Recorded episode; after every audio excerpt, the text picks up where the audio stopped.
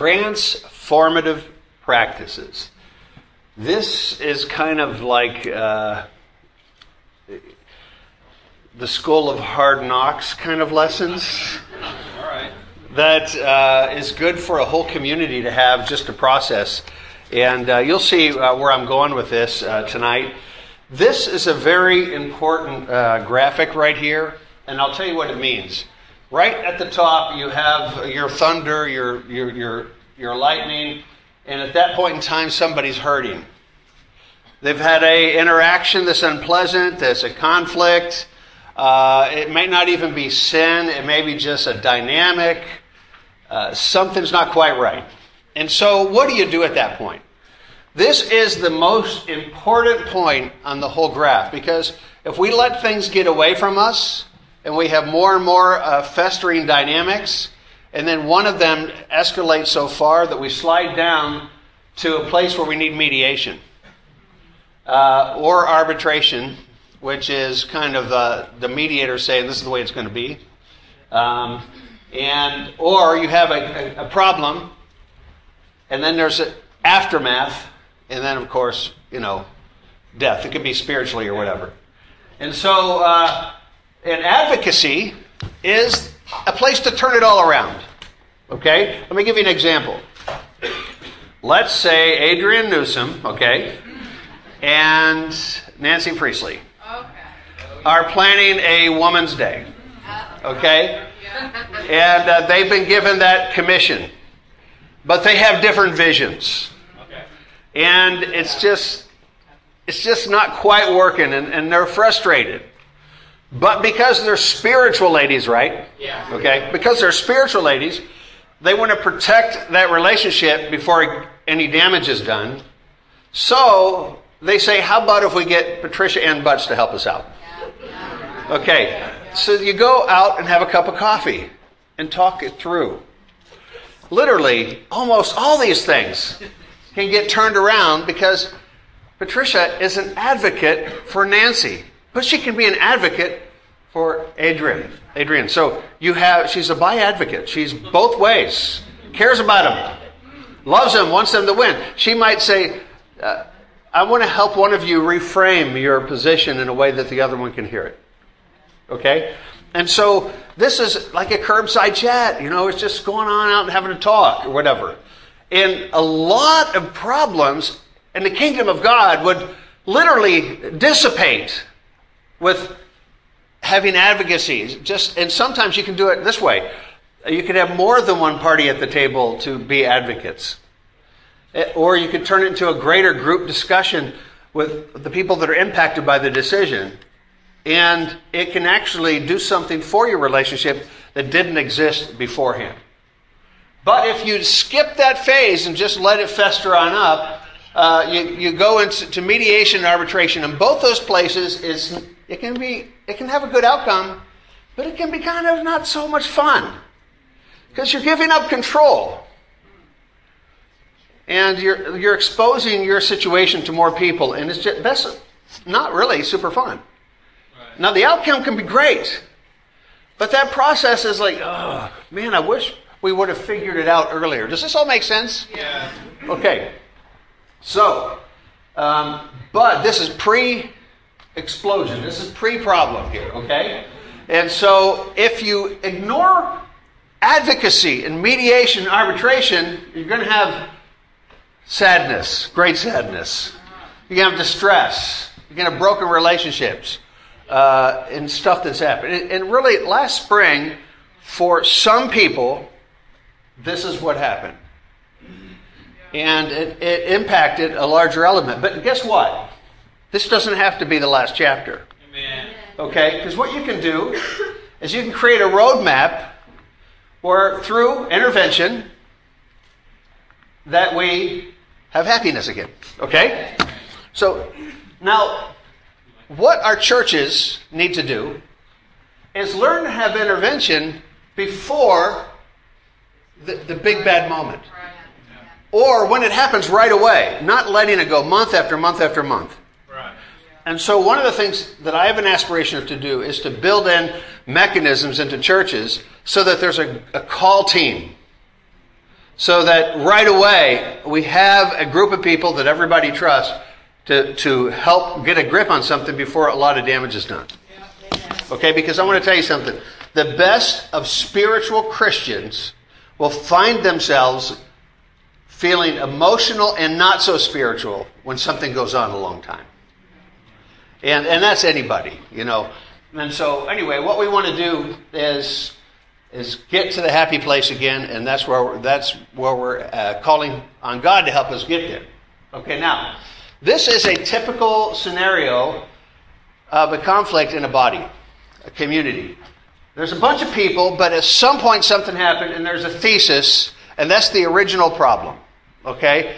And maybe for here, that would be some of the mistakes uh, or errors or whatever, you call it sin or whatever you want, that happen in the, the uh, leadership culture of the LA church as it pertained to the West Side. The first offenses were over here. Okay, does that make sense? And typically, unless people are massively spiritual and really, really close to God, okay, there will be an antithesis. Okay, there's a reaction. It's, there's emotions involved. Okay? And forget about position, because the positions are separate from the emotions sometimes. And, the, and so a group will start to form. And then the people that are hurting the most, first of all, it's affecting everybody here. But the people right here and right here are usually the most affected. And this is just paradigmal. This is just what happens in communities. Okay? And so, what we want to do is make sure that we're dialing a situation down through process. Process is one of the best things as an antidote. Third party, impartial process where there's no skin in the game is one of the best antidotes to calm things down because you know what? We actually care less about getting our way than we care about there's fairness and some sense of uh, neutrality. And neutrality is probably not the right word, uh, impartiality, just, you know, that objectivity. So, and that's because we're Christians, we're willing to give up something, usually, if we believe that God is the reason we're giving it up and that God is involved. So, so anyway, that's the kind of dynamic. So what we're doing tonight is going through 10 things that you are capable of doing to help your community out, to help your experience out, and to help me and Tricia in our work. So, here's the practices seeking differentiation, honoring process, respecting everyone, regulating yourselves, practicing the golden rule, play by the rules, different use of the word rule, um, filter unwise influences, avoid surface judgments, model what you want, and pursue calibration. And so we're going to go through these. Okay, seek differentiation. Uh, what did I preach about on Sunday?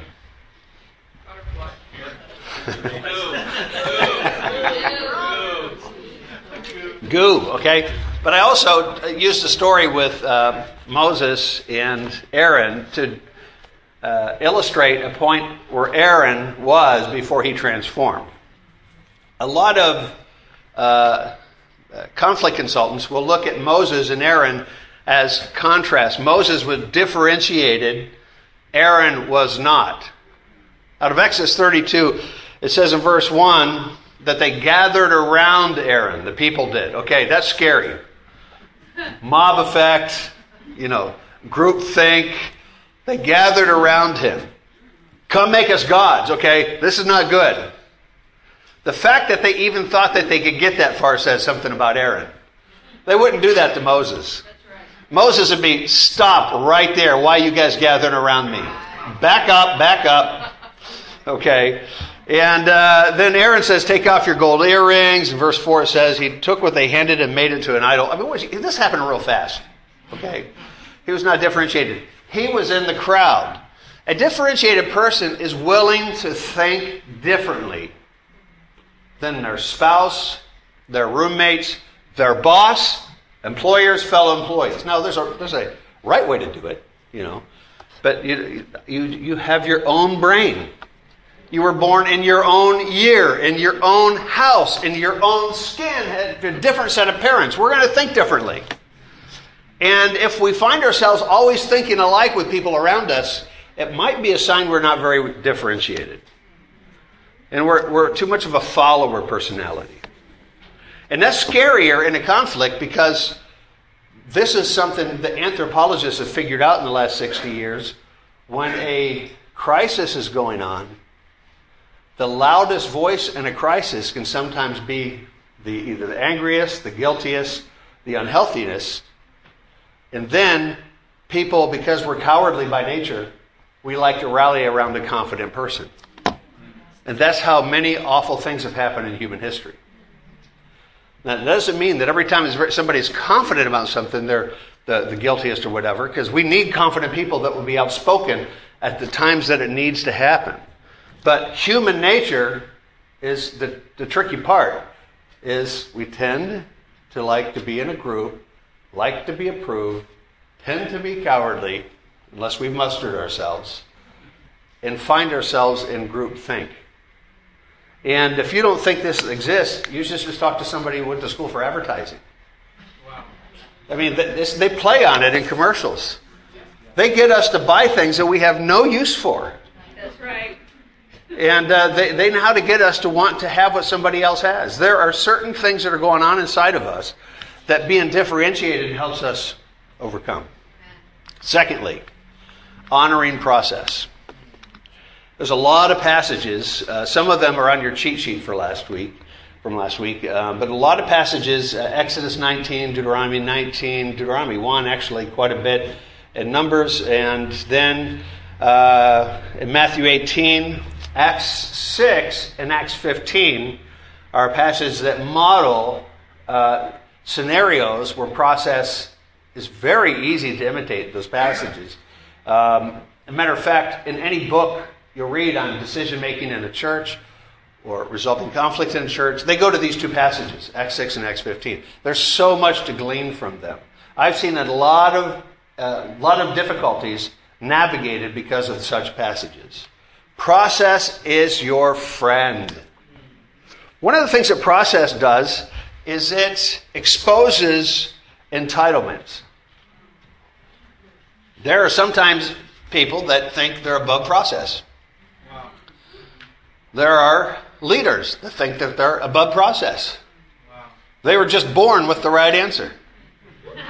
They know what needs to be done, you know, and uh, you know, and and they can get a lot done that way. That's autocratic leadership style. Sometimes it is so efficient. By the way, it is very efficient. Sometimes it serves us until it doesn't. and so then you go, we should have had process. And there's all kinds of different process, and each community gets to kind of uh, cultivate a process that makes sense under their dynamics. And processes can change over time, but process is king. I've seen people on the other end of the spectrum think that uh, they've got a voice of, from God and, and they don't need process. Process makes us feel safe.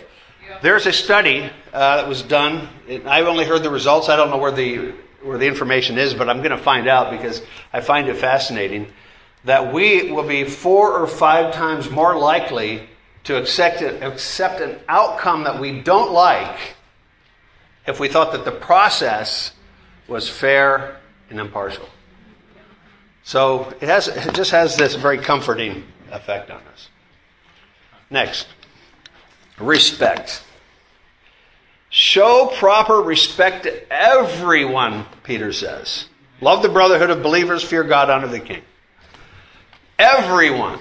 Should we show respect to somebody who's behaving badly?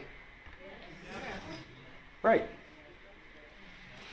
Should we show respect to people that are challenging our beliefs in Christianity? Yeah. Mm-hmm. Who should we not show respect to? Once we don't show respect, we slip and slide. Because then we can excuse ourselves to do all sorts of things. I think that we should just have a default. We just show respect. Now, here's the way we show respect.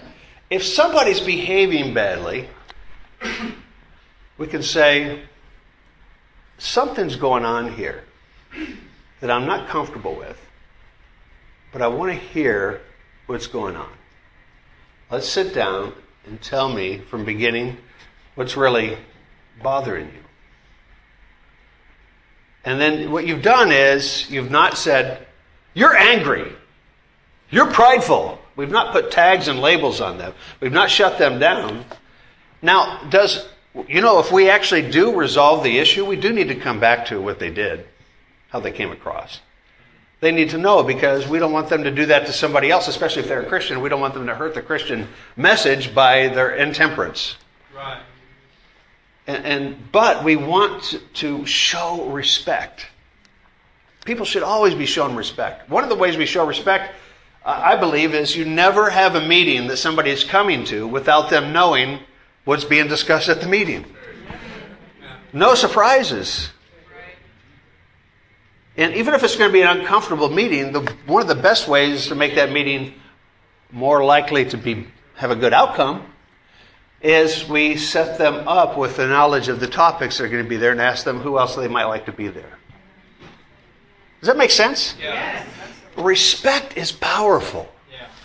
We, um, uh, number of the mediations I've done over the last two years, I started asking a question that came from my training. The training says there, you're going to find common denominators in the church world as to what's at the deep roots below the surface. They call below the line in church conflict.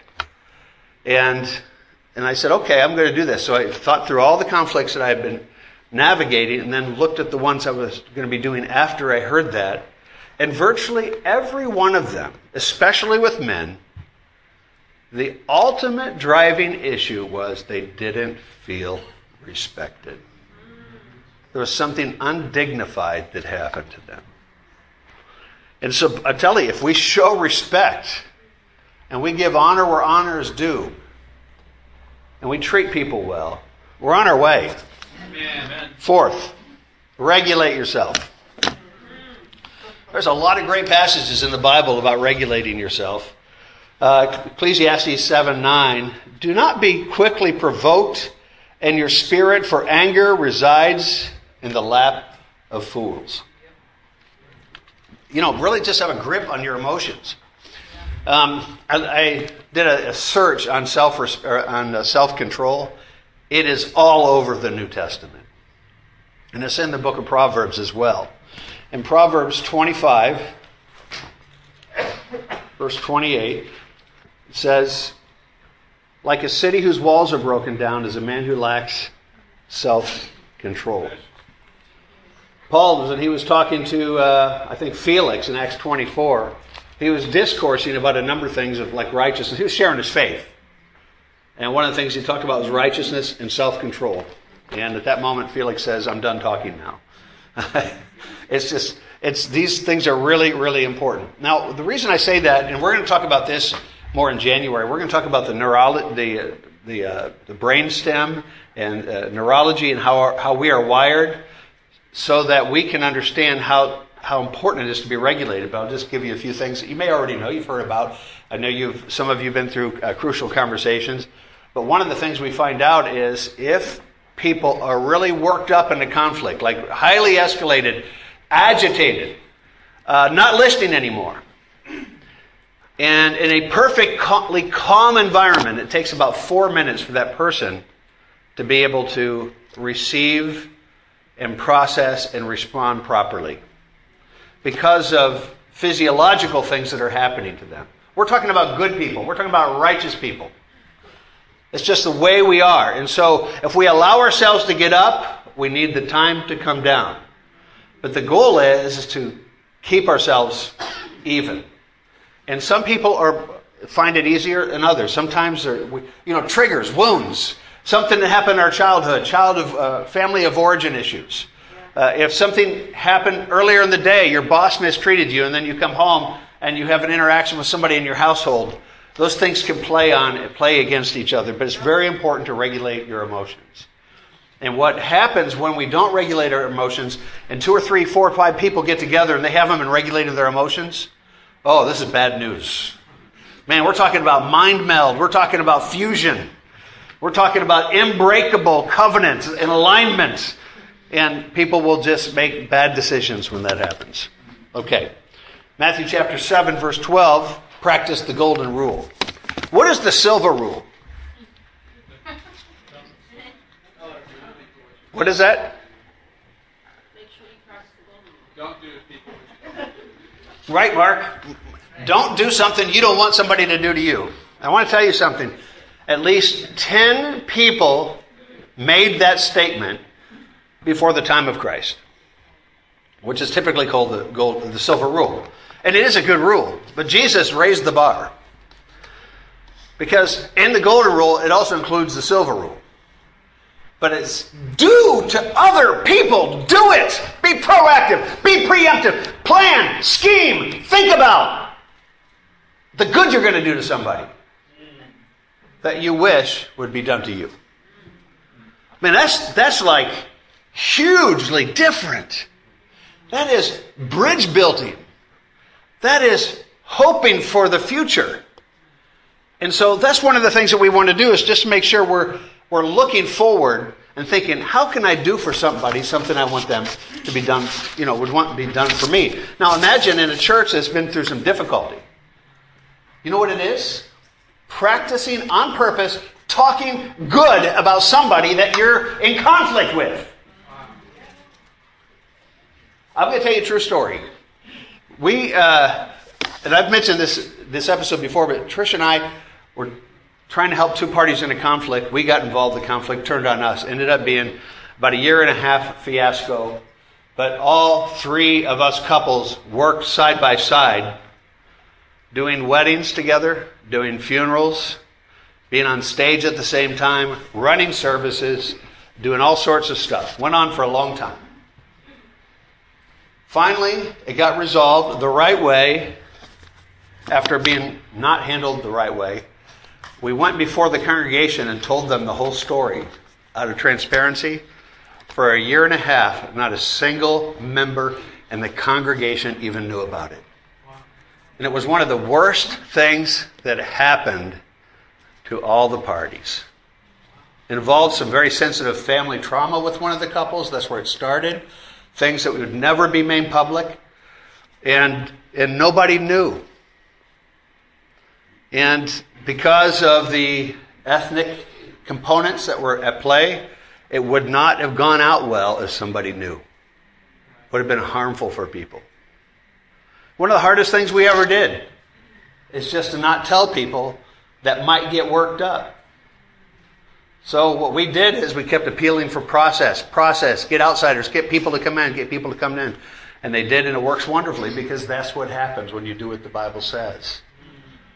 But the, the golden rule is we did well by the people that we were in conflict with.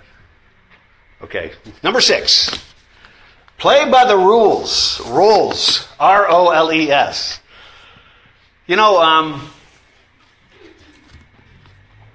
our rules, R O L E S, are how we have a healthy body. You know, if we have a great shepherd who's an elder, and a great evangelist who's an evangelist, a great teacher who's a teacher, great deacons who are deacons, and they're functioning well within all their roles.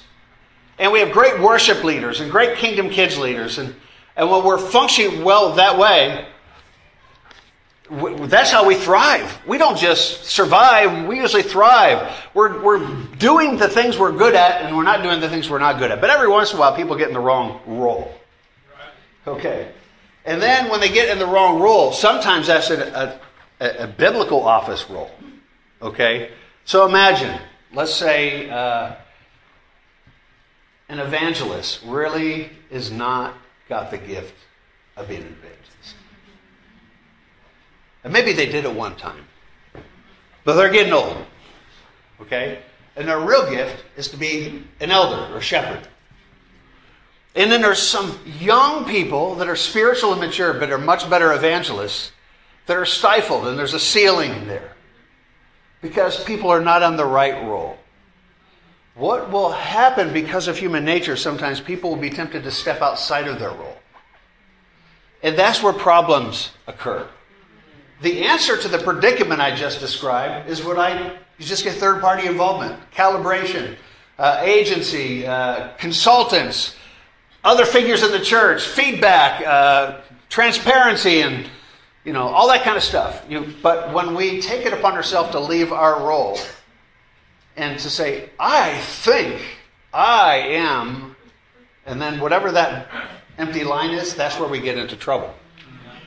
And so that's the whole thing. Stay within our role. So when a consultant comes into a ministry, he wants everybody to be in the place that God has called them.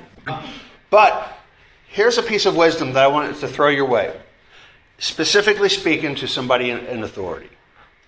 When we're frustrated with an authority figure, we should differentiate the difference between their role, which is a safeguard by God,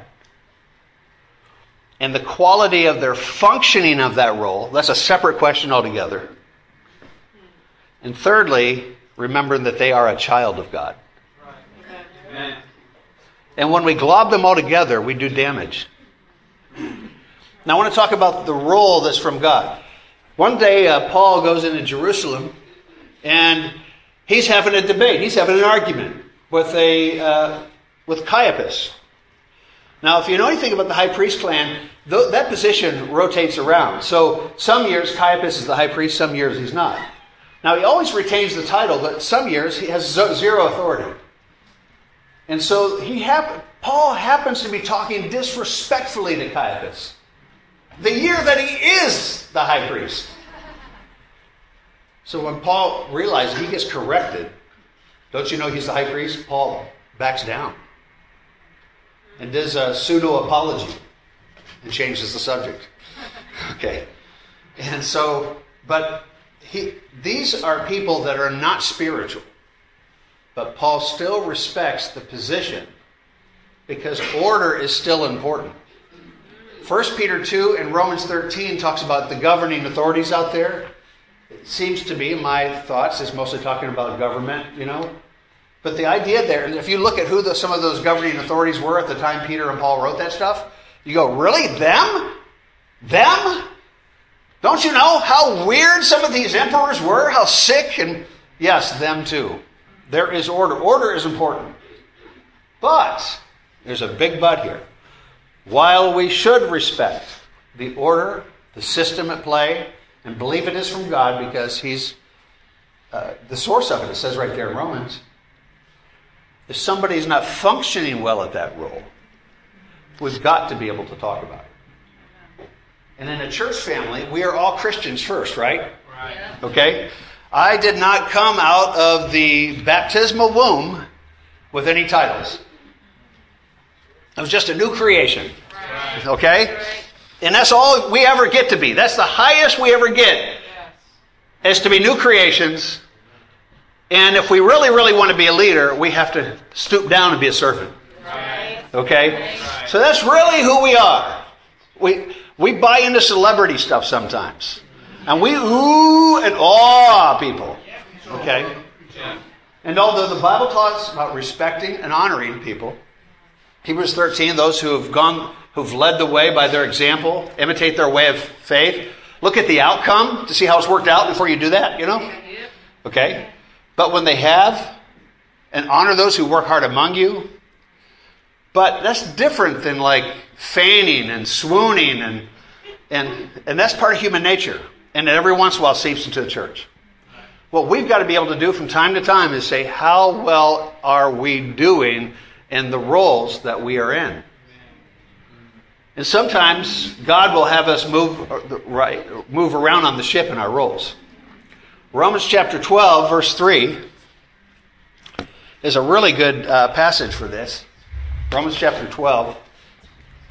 For the grace given to me, I say to every one of you, do not think of yourself more highly than you ought, but rather of yourself with sober judgment, in accordance with the measure of faith God has given you. Just as each of us has one body with many members, and those members do not all have the same function. So in Christ, we are many form one body, and each member belongs to the others. We have different gifts according to the grace given us. And it gives a list of these gifts that are important to the body. And so it is telling us we don't all have all the same functions. So be mindful that you're in the place you are according to your function. And if there is something you're good at, do it. Do a lot of it. Okay? And so that's one of the things we have to make sure we do. And so thirdly, if a leader if a leader's not functioning well, we've got to have ways to be able to talk to them about it, and that's got to be okay, and we should do it respectfully. But thirdly, we have to remember that leaders are people too. And sometimes leaders have been under extraordinary circumstances that we don't know, like anybody can be. But there are certain burdens that are unique to people that carry loads and shepherd and look out for flocks. And we should be mindful of the possibility we don't know some stuff. Does that all make sense? Yeah. Okay, good. Amen. Okay, next. Last, or uh, seven, I think. Filter unwise influences. Um, so I've got two kind of heavy points and then two kind of positive points. Filter people that use to solve problems in the kingdom of God. People that have used blogs, anonymous emails, sending out emails to a lot of people, even personal correspondence between two people, and then they blind copy it to a lot of people. Uh, gosh, I'm not that good with social media, so I don't know all the possibilities of messing up here. There's a lot. Uh, remember when you read something, Proverbs 18, 17, in a lawsuit, the first to come forward spe- seems right until someone else comes along. And Proverbs 21, 16, whoever leads, who strays from the path of prudence comes to rest in the company of dead. Proverbs 22, 24, do not make friends with a hot tempered person. Do not associate with those kind of people. You know what? There are some people that I know that I love a lot, but when they get in a certain place, I go, hey, brother, simmer down. Okay? And here's what you need to do. Let me help you out here. Let me help you out here. And uh, let's just be mindful. And if people want to influence you when they're angry and they're all worked up and they have one side of the story, say, you know what? I, I, will be interested in what you're saying as long as I can get the other side too. Okay?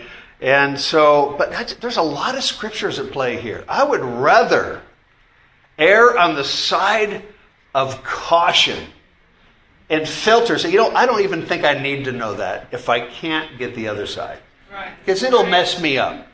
Okay? How many times have we found out that the other side of the story completely cleared up something? Okay? And so just think about that. Number eight, avoid snap judgments. Okay, these two stories here are very significant, at least to me. When I first started uh, my program in 2010, Shirley Sherrod, uh, at a summer day, was accused by the conservatives. She was like minister over agriculture, some position like that, from a tape 20 years earlier where she had some experiences with white people growing up that weren't so great. She had some reservations in the aid of helping white folks or something like that. And the some Tea Party conservatives, okay, I'm sorry, but that was the truth, uh, took this, put it on out there, and Barack Obama and the whole media swarmed against her. And uh, she resigned. Shortly after she was resigned, white farmers came to her defense and saying she was the one that got them the aid and to keep their farms. And they said they didn't believe it and they didn't even care what she said. Then it was found out it was 20 years earlier. And it was not even a prejudicial statements. She was just talking, you know, intimately among friends or among people just being honest and transparent. We all have things we can be honest and transparent about that we wouldn't necessarily want to be on the radio. Okay? And she was completely vindicated and offered her job back. Now, she didn't take the job back, but she was offered the job back. Exactly one year later, plus or minus a day, uh, Robert Gates was coming home from a long trip, really, really, really tired uh, didn't have his key, couldn't get into his house. A neighbor across the street called the police, said there's somebody breaking in. The police came. He said that the police were racist because he was black. That's why they didn't believe him. And then the word got into the media that the 9 11 tape said that, hey, there's a black man trying to get into the house. The media jumped in, Obama jumped in, sided with Robert Gates. Within two weeks, the 9 11 tapes came out. They, they weren't making reference to race. They just saw somebody trying to get into a house late at night. A neighbor just called the police. Okay? In both cases, the media and the President of the United States, one year apart, got it wrong. Okay? This is what we do, humans. Okay? This is what we do. I do it. The second I don't verify, you know, just don't check another source and then let my emotions to get involved. I, I'm just like everybody else. I'm the, I'm the crowd. And so Ecclesiastes 7, 8, the end of the matter is better than the beginning. Okay? Wait for things to roll out. And there's a bunch of other verses, you see them right there. And so, in a healthy body, we won't allow ourselves to go, oh, hey, did you hear this? And it should not mean anything. Does this all make sense? Yeah. Does somebody have any questions? Okay. We must be the change we wish to see in the world. Model what you want. Jeremiah chapter 35 has a fantastic story. Israel is a mess, it's gone. Judah's in a really bad shape. It's in such bad shape that a guy by the name of Jonadab is a head of a clan of Rechabites, and they kind of break off. But they don't break off and start another religion, they just kind of mind their own business. It's like a house church that says, I don't know what's going on here, but let's make sure we pray. Let's read our Bibles. Okay? We're talking about a very awful situation. What's going on in Judah is so horrendous, it's unbelievable. So, what they do is they live spiritually. The whole chapter of Jeremiah 35 is telling the story, and at the end of it, it's being used to convict all of Judah, saying, This group could do well. Why couldn't you? And so it's a very inspirational, a little story of a group that decided they could be spiritual. Okay, so lastly, pursue calibration. I love the word calibration because I was an engineer. Colossians 1:28 He is the one we proclaim, admonishing and teaching everyone with all wisdom so that we may present everyone fully mature. The old NIV was dead wrong on this. What did it say? Perfect. The Greek word there, it means either complete, it can be perfect, or usually it means complete or mature. So that we can be fully mature in Christ. To this end, I strenuously contend with all the energy Christ so powerfully works in me. If I am in a difficult situation, got a big decision, or in a uh, tension with somebody, I will ask somebody to watch over me. Somebody who's outside the situation. That goes back to advocacy. Okay? So the point of it is, is that we want somebody to help keep us even. Does that all make sense? So that's that's the goal. So anyway, that is the ten principles of transformative practices. And uh, one of the things that I would like to be able to do at the beginning of this year. Scott Horton is helping me out. We are going to have four visitor friendly services in a row uh, about Breaking Bad. Okay? if you're feeling bad, the first step's following a personal conflict. Uh, mea culpa or my bad, how to give, understand, give, and receive an apology. The good, bad, and the ugly, forgiveness and reconciliation stories. And then Breaking Bad, all the parts of a great mediation. Amen. And, and I'm telling you, brothers and sisters, this is stuff to talk to people about. We're getting these fancy cards made up. I'm going to be all over Santa Monica just inviting people. Come on out to here. We're going to be transparent. We're going to be real. We are going to be giving people things that's going to be useful in their life. This stuff from the Bible will be useful 30 years from now if we're still alive. And I wish I had it 30 years ago. I needed it back then. I wasn't good at this stuff, you know? And so let us enter the new year trusting that God will use what it is that we are striving to do. But let's not forget about the world around us that also needs the same help that we're getting. Okay?